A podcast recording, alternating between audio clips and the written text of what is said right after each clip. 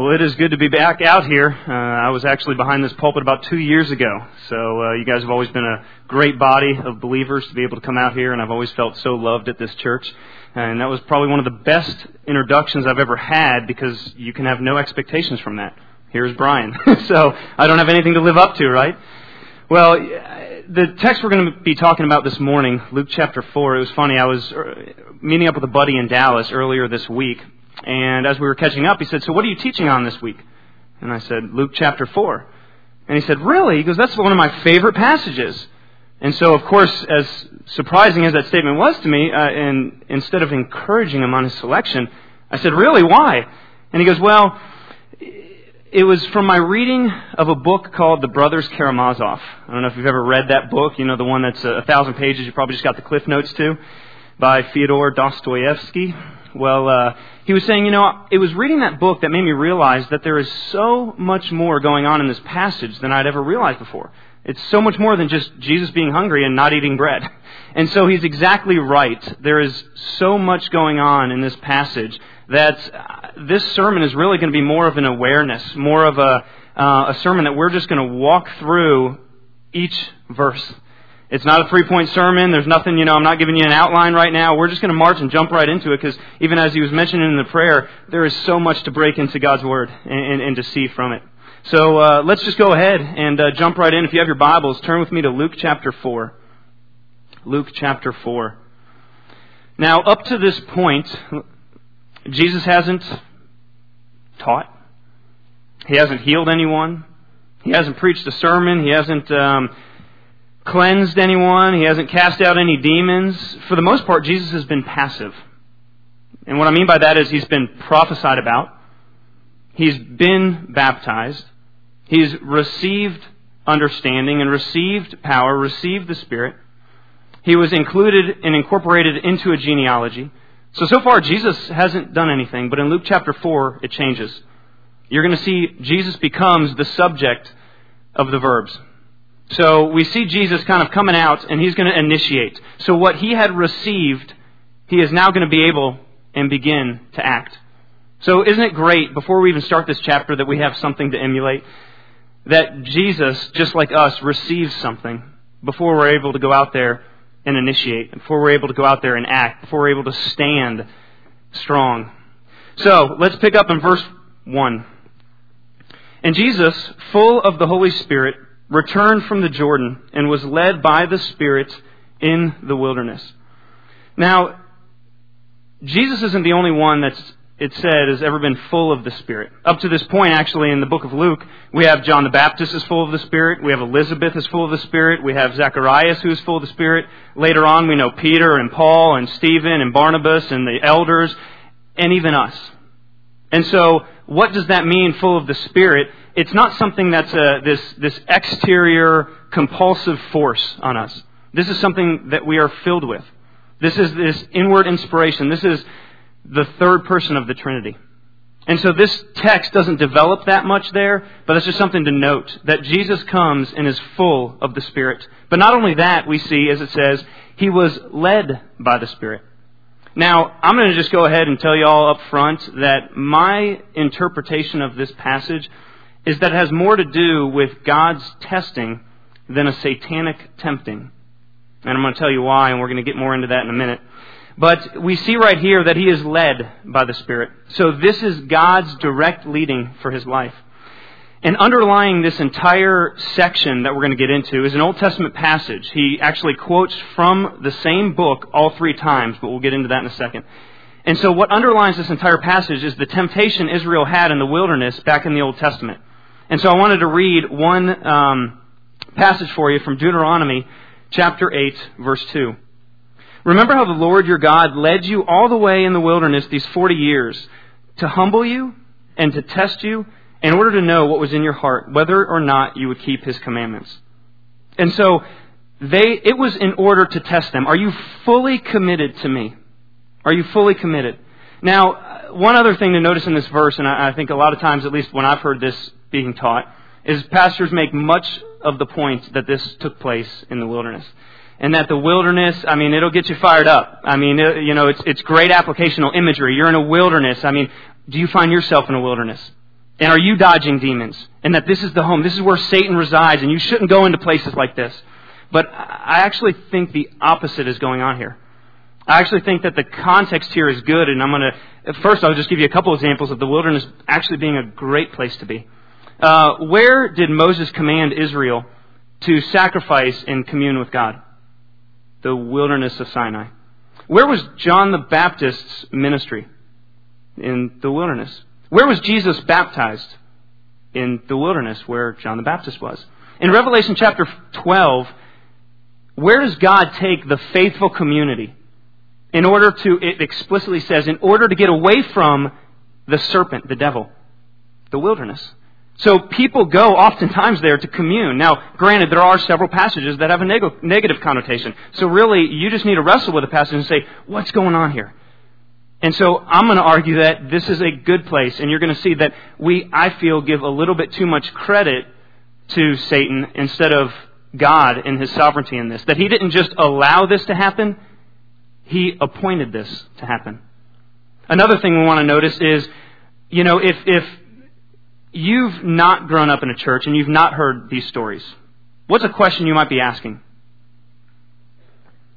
Why, um, or is it is it possible that Jesus is going to be able to go through these temptations and succeed?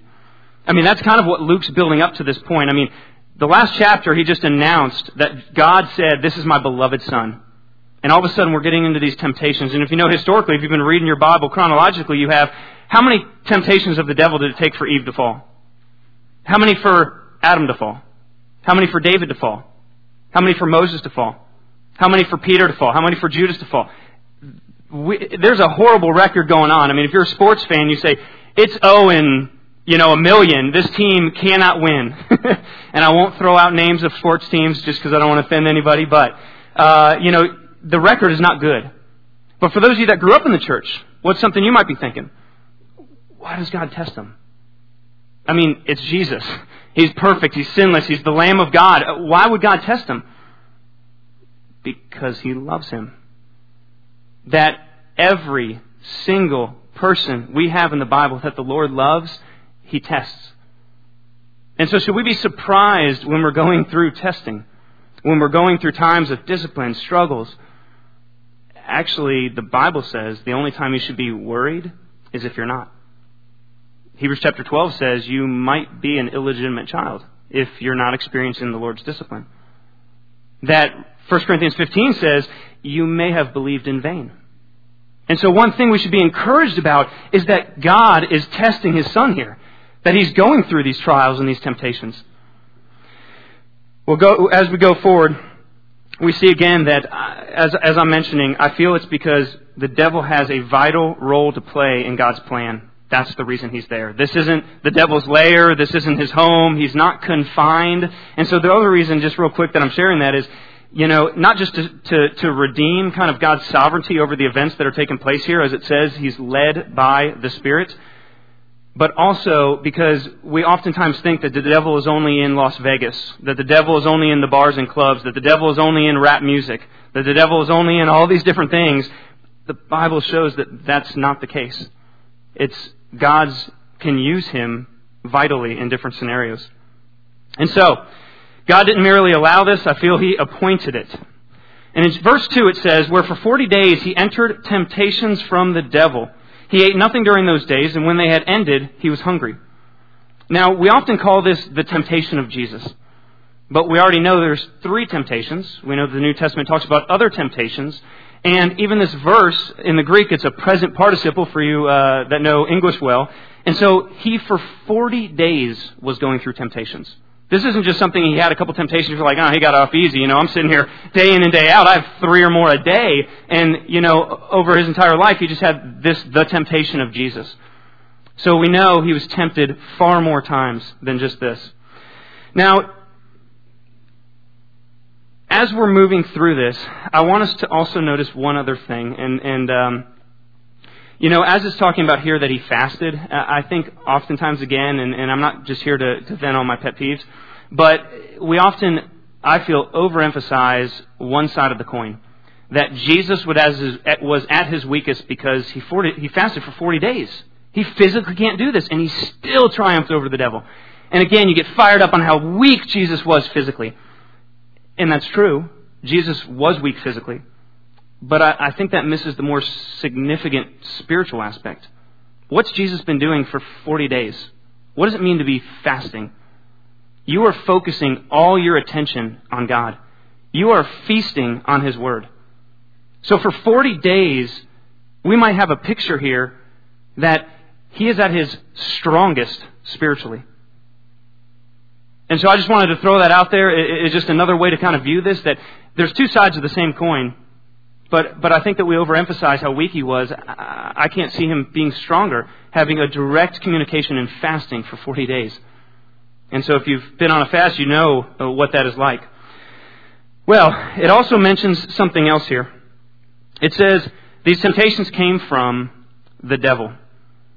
Now, I want to mention a few things about the devil. First, this is the first time he comes up in explicitly in, in the Gospel of Luke, that he steps out behind the curtain. Up to now, it's, it's been veiled. So Luke gives evil a face.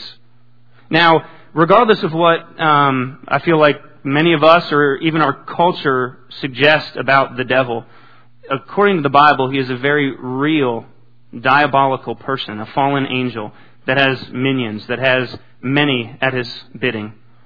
So we call that the demonic realm. And one thing I did want to share, um, this isn't the time or place to get into the story, but I did want to, from behind a pulpit with a Bible in my hand, say that I have firsthand seen and experienced the demonic realm. And so this is very real. To see somebody's face, voice, and body transform in front of you, that's something you'll never forget. I only wish, going back, that I wouldn't have only been a Christian for six months. I had no idea what to do. But I've seen it firsthand, and so this is very real. So, fortunately for us, he is not God. And as the Bible portrays, demons cannot even speak without permission from God, as Mark chapter one tells us. And so again, there is a healthy fear to have, but we should also know who to trust in when we're facing temptations and times where, as we're going to get into, when he arrives and when he comes. So, as we are uh, getting on, and it says, when they had ended, he was hungry. So we know again, he was weak physically. Now, we don't know the exact confrontation that this took place. Was it a voice that he audibly heard? Is it a person standing there? What was the confrontation? We don't know. But what we do know, and what's clear from the passage, is that there's a confrontation here of personalities in this ring of battle. I mean, you know, you know, we we just it, it's it's a great. You almost want to see this in a movie. You almost want to see how it's how it would be uh, placed. But what do you think um, he's going to go for? In verse four three, the devil said to him, "If you are the Son of God," and he's really saying that. He's not saying since you are the Son of God. He's saying if you are the Son of God, and let's just say for the sake of the argument, you are, as it was said by God in the last chapter, then turn, command this stone to become bread. Now, the focus of this testing is not um,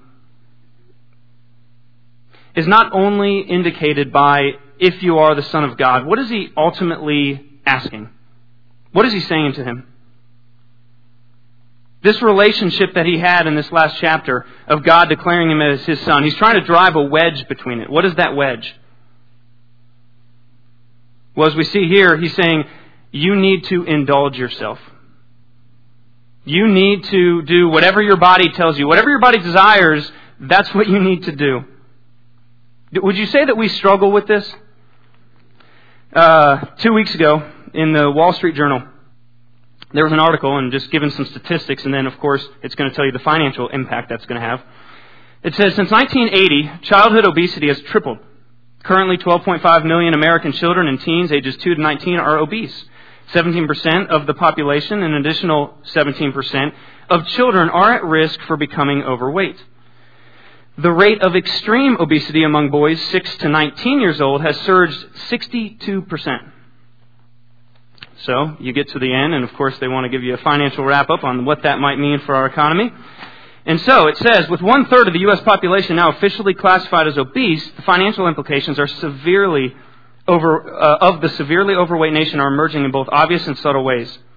Recent calculations peg the price tag of the obesity epidemic at one hundred forty billion dollars a year in, ex- in extra medical costs. Excess weight and obesity are responsible for an estimated twenty-seven percent of the national health care charges. And so again, that's just one stat, and, and again, put in your standard deviation, but the general point is made, we have a tough time not indulging ourselves. We have a tough time saying no. We have a tough time practicing the virtue of what's called temperance, to be able to say no. But we're going to get more onto that as we see Jesus responds, and he says, "It is written, man shall not live on bread alone." So Jesus doesn't argue. What does he do? He quotes. And the most significant key to understanding this entire section is where he's quoting from. All three quotes are going to come from the exact same book, and it's the book of Deuteronomy, the book of the nation. Actually, it's really interesting to see where he draws from is from uh, the Shema around that section. It starts with the Shema, which is what? What the Jews had to recite every single day. To love the Lord your God with all of your strength, all of your soul, all of your uh, might. And so it's calling for a total commitment to God, and that's what Jesus is being tempted here to do. Are you going to indulge yourself? Are you going to succumb to what the world has to offer? And it's, you know, the other thing to see about this is just some of the parallels. We don't have time to go in and set the context in Deuteronomy. But just again, you think, here's another son of God in, in the wilderness being tested. Here's another forty, instead of forty years, it's forty days. And so Israel failed. But what about Christ? And so that's what Luke's saying. What's Christ going to do? We know Israel failed. I mean, this is loaded with passages, loaded with motifs that come from the Old Testament. You're sit- it's meant to have you say, whoa, that's right. I remember Israel, forty years, could not do what's going on here. So it's a question of priorities. Is obedience to God's will going to take priority over our self-gratification? Now, bread's not bad in and of itself. We know that. I mean, just like certain things that we eat and we enjoy doing, they're not bad in and of themselves. But should God, should our belly be our God? Actually, Philippians talks about those that their belly was their God, that they're driven by every passion, every desire, everything that they want. And so, you know, if I don't, in reference to that article, it's it's become, if I can't control my appetite, will you staple my stomach? Will you give me a pill? Will you give me some drink that'll make me feel full all the time? I want to feel full all the time. Don't take away my food. Don't take away the things that I enjoy, the indulgences that I partake of. We're also the richest nation of the world, with trillions of dollars in debt. Because, again, I only have to reference, I'm in finance. I've worked in finance the last twelve years, started off on a trading floor. And uh, the last two years alone, if I'd only been in the business, I could say, look at the last two years, and we can tell we want things we can't afford. Houses that are bigger than our incomes are able to uh, allow us to have. And so if you can't, if, if you want it, get it. If you can't buy it, put it on credit. I mean, that's kind of, you know, uh, one of our mantras, you know, is that's, that's the way we've pursued. What is Christ's food? What's the diet of Christ? John four thirty-four tells us it is to do the will. It says, he says explicitly, my food is to do the will of him who sent me. And so we just, again, reflecting on ourselves, not other people, not nudges on the arms, reflecting on ourselves, what are our priorities? I remember a D T S professor, uh, my first year of seminary, he said, you know, just to stay in practice, I say no three times a day. And what a good what a good anecdote. I just say no three times a day just to stay in practice. Of course, he said, he went on to say that his wife doesn't like when one or all of them come to her, but uh, he said, you know, it just keeps me in practice. We've got to learn to say no. And if we don't, make it a discipline that you'll say no three times a day. Let me share one other point here that I think is important as we're marching through these verses. The Bible doesn't give us psychological profiles of all its people. It forces the reader to look at their conversations and to look at their actions. Because why? That's true to life that our actions reveal our heart. If Jesus never said a word, his actions revealed his heart. Do our actions reveal our heart? So no matter how how many things we say to people, and I want this, you know, everybody wants to be smart, nobody wants to read. Everybody wants to be good looking, nobody wants to work out. Everyone wants to be healthy, they don't want to diet. So all these different things, we say it until we're blue in the face, but your actions reveal your heart. What are your actions? In verse five, the devil led him up to a high place and showed him in an instant all the kingdoms of the world. And the devil said to him, I will give you all the dominion and its glory, for it has been handed over to me, and I can give it to whomever I wish. So the devil doesn't stop with his temptations. He keeps going. What's the, what's the temptation here? It sounds at first that it's maybe indulgence again. I'll give you all this stuff, just indulge. It's primarily choosing the world over God, because ultimately, is he going to have all the kingdoms? Yes, yeah, so it's the right end. Do you see the temptation? You're ultimately going to get this, so just get it now. I mean, every knee will bow, every tongue will confess, everything's going to be handed over to Christ, but he offers it him, offers it to him by the wrong means, right now, not according to God's plan. That I think the temptation is really doubt God's plan. Christ knows he's getting all of this, but Satan is offering it to him now. Uh, real quick, it's it's funny, two weeks ago, Uh, the Pope wound up praying uh, on Wednesday, May twelfth, and this was his prayer for his priests. That you would avoid the snares of the world and reject the temptations of the devil. And it's interesting because the top news story in two thousand nine was the sex abuse scandal. And so it's interesting that, you know, they're one of those things again, we're praying and saying the right things, but are our actions following? Because our actions reveal our heart. We can pray all the things we want to pray. We can say all the things we want to say. Your actions reveal your heart. And the Bible says that as well. From the heart flows the well springs of life. Um, but what about us? I mean, that's the religious leaders that we just read about. Those are religious leaders that are, and we all need the prayers. I'm not, I'm not saying that, you know, they're just praying it. We all need that. But what about us? What about Americans? Did you know, I feel like I could only say one term and y'all will get what I'm saying, but I'll, I'll make it longer. Uh, consumerism. There are divisions and departments designed to make you want. It's a whole science out there. You think the cameras in the stores, they're not there just to catch shoplifters. They're there to see, when they come into the store, do they go to the right or the left? Do they linger here or there? I mean, I've uh, booked many booths and been to many conferences where you pay more money in order to have the booth located here, in order to have something on this shelf versus this shelf in grocery stores. It's consumerism. Everything is designed to make you want to buy. Uh, also this week, and I promise the Wall Street Journal is not the only uh, the only newspaper I read, but there was another one uh, this week. It says, O M G, which we all know means, oh my God, these bags cost a lot, right? Well, the article goes on, and I won't have time to read all of it, but this one phrase really stuck out. It said, retailers are hoping, after they talked about shoppers finally getting through the recession and tiptoeing back into the stores, retailers are hoping that they'll serve two higher purposes. That they'll lure shoppers in by the impression of the mall, and to help capture every part of a shopper's wallet. And the article's telling you what they're doing to design it in order to get you to spend all that you have. They want every dollar from your wallet. So the same commitment, in the sense that God's wanting, we see cons- there are departments, there's a whole science of consumerism trying to get you to give everything you have, your total commitment in, to, to their products, to their things. We live for the goodies. We do, myself included. I mean, we enjoy some of the things. I was uh, teaching a corporate Bible study. Uh, this was probably about six, eight months ago. And I wound up sharing a verse that... The faces dropped, the eyes widened when I shared this verse, and they immediately wanted me to qualify the verse. Let me read it to you.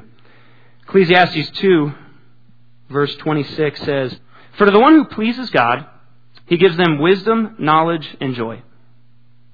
So that's great. He gives wisdom, knowledge, and joy to the one who pleases him. But to the sinner, he gives the task of amassing wealth. And they're just, it was dead silent. Qualify that. Tell us that's not us. Tell us we can have whatever we want and we're we're in the will of God. And for purposes here, I will also not qualify it. But what is supreme in your life? That's the question I want to ask. What a good indication of what are your priorities, again, outside of your actions, is what do you daydream about? What do you daydream about when you're sitting there and, again, you're not at church, you're alone, you're you're somewhere, and you're just daydreaming? What do you daydream about? That's a good indication of where your heart is. Well, the devil goes on in verse six, and he says, I will give you all dominion and glory, as we just read. And he emphasizes here the to you. In the Greek, it's the first words that show up in the devil's speech. And so he's saying, all of this you can have. He's emphasizing you can have all of this stuff. And so doubt God's plan for your life. And how does Jesus go on? He says, but Jesus answered him in verse eight. It is written, you are to worship the Lord your God and serve only him. The worship there, when the devil asks him to worship him, it's not just honor me, hey, give me some props, give me a shout out. I mean, it's, I want your complete allegiance. I want a complete change of command. And then he says, no, no, no, that's only meant for God. Only God deserves and and and uh, is suitable to have all that we are. Well, it's a choice of allegiance, but he goes on. The devil brought him to Jerusalem, had him stand on the highest point of the temple, and he said to him, if you are the Son of God, throw yourself down from here. For it is written, he will command his angels concerning you to protect you, and with their hands he will lift you up so that you will not strike your foot against a stone. Okay, so what, what's going on here? I mean, one, did you know that not, the, the devil knows your Bible? The devil knows his Scripture. Uh, Luke, I'll just go ahead and throw this out there. Luke put, places this temptation at the end, but we know chronologically it didn't happen here. This was the second temptation, but Luke places it here in order to emphasize this one, because I would argue Luke is saying this is the greatest temptation of them all. So if you're, if you're going to not really think about the last two, at least think of this temptation. Also, it happens in Jerusalem. So I think that's why he's also, so it's more of a, a thematic versus a chronological. So don't let that worry you when you read Matthew and you're like, wait a second, they're different in order. It's one's giving it to you chronologically, the other one's just giving you the themes. But this one he is emphasizing as the greatest temptation. Why would that be? Could it be that, first, the temptation is wrapped and clothed in Scripture? Is it absolutely from God if Scripture is quoted? I mean, does that still happen today? Are there false ideologies and theologies out there that are wrapped into Scripture? The prosperity gospel? The name it, claim it. I mean, there's plenty of churches and places that, again, you're going to hear Scripture. There is no doubt. Uh, I remember I visited one time, um, they call it a, a ward, uh, a Mormon church, and they're quoting our Bible. They're quoting the Scriptures, but do they mean the same thing by it? No. And so he's quoting it, but what is he ultimately tempting him? So yes, it's wrapped, it's clothed in Scripture. But what is he tempting him to do? It's, you be Lord over God.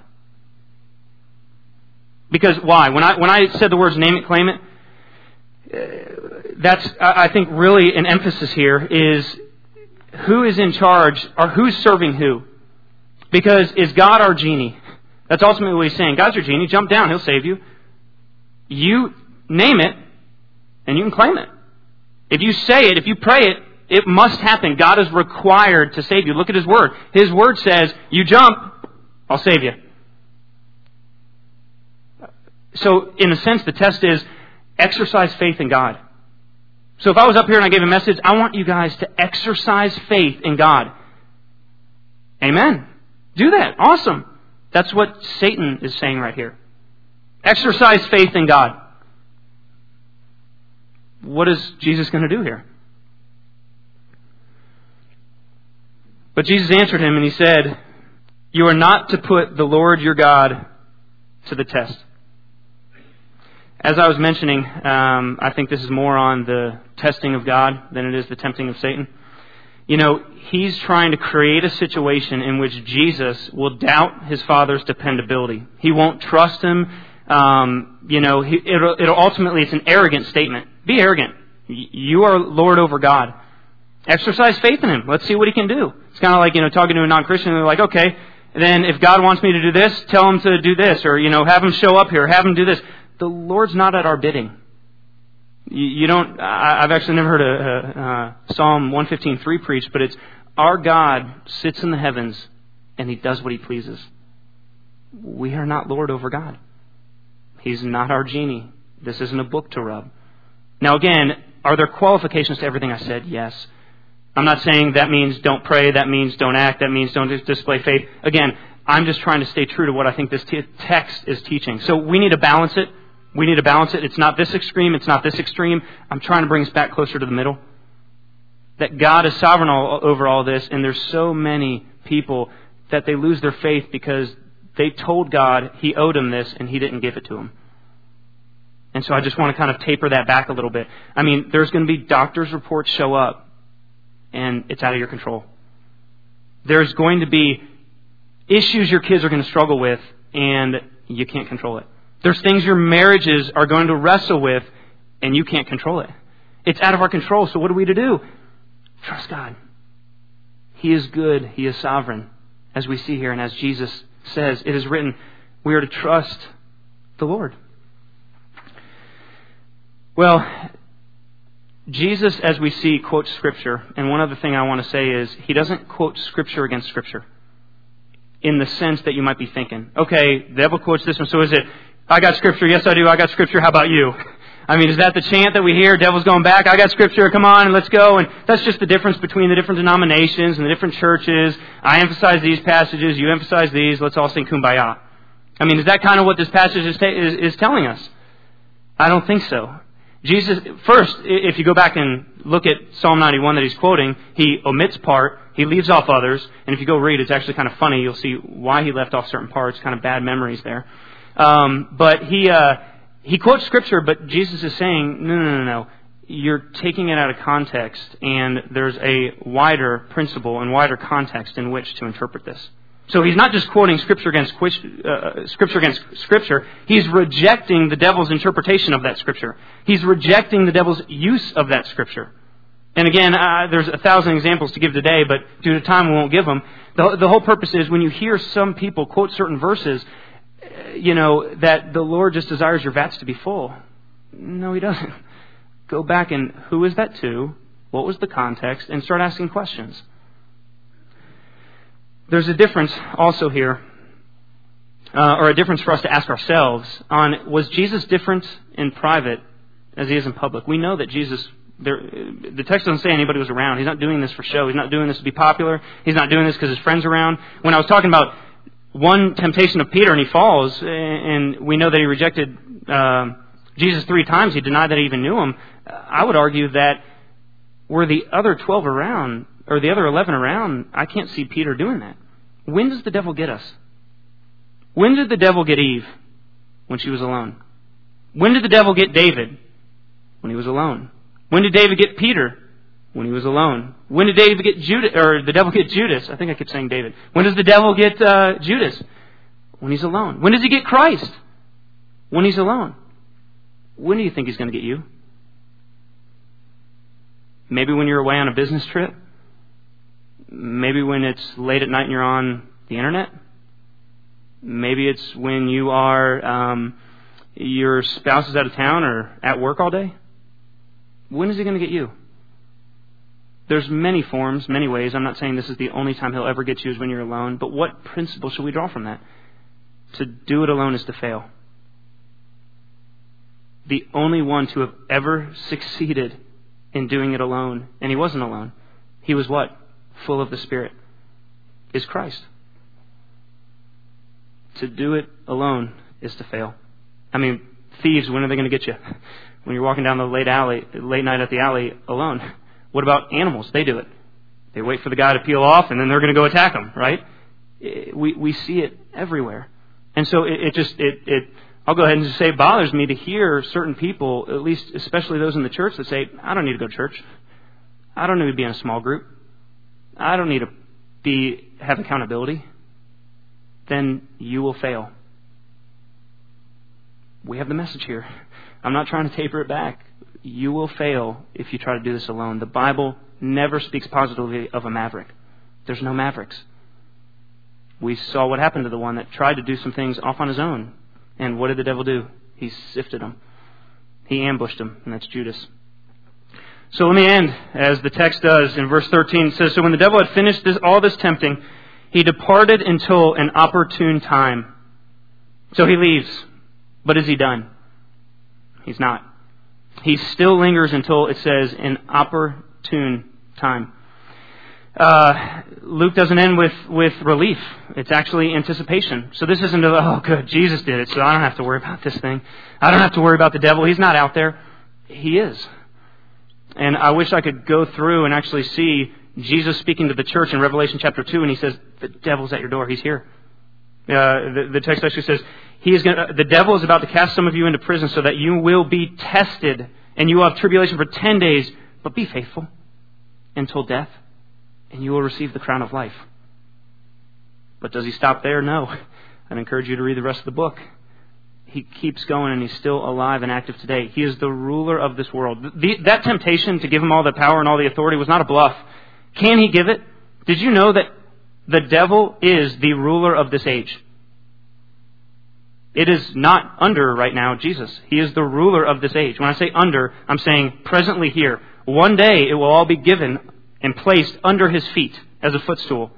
Second Corinthians four four is a prime text. He is the ruler of this age.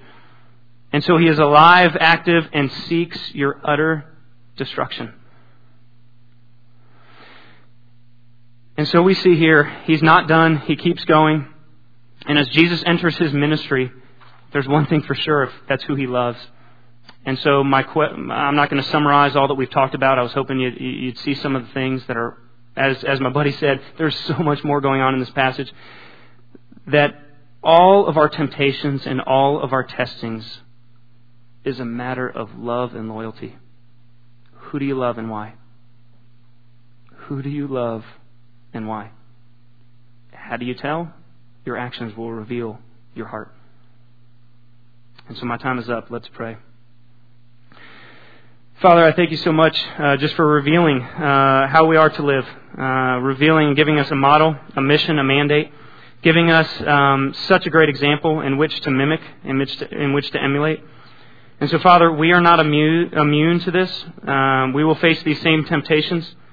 Uh, please help us to not foolishly think that we can listen to any music we want, watch any movie we want, have any friends we want, flirt with anybody we want, do anything we want with our money, our time, or surfing on websites, whatever it is, Father. Would you allow us to leave here challenged to assess our priorities and who do we love and why?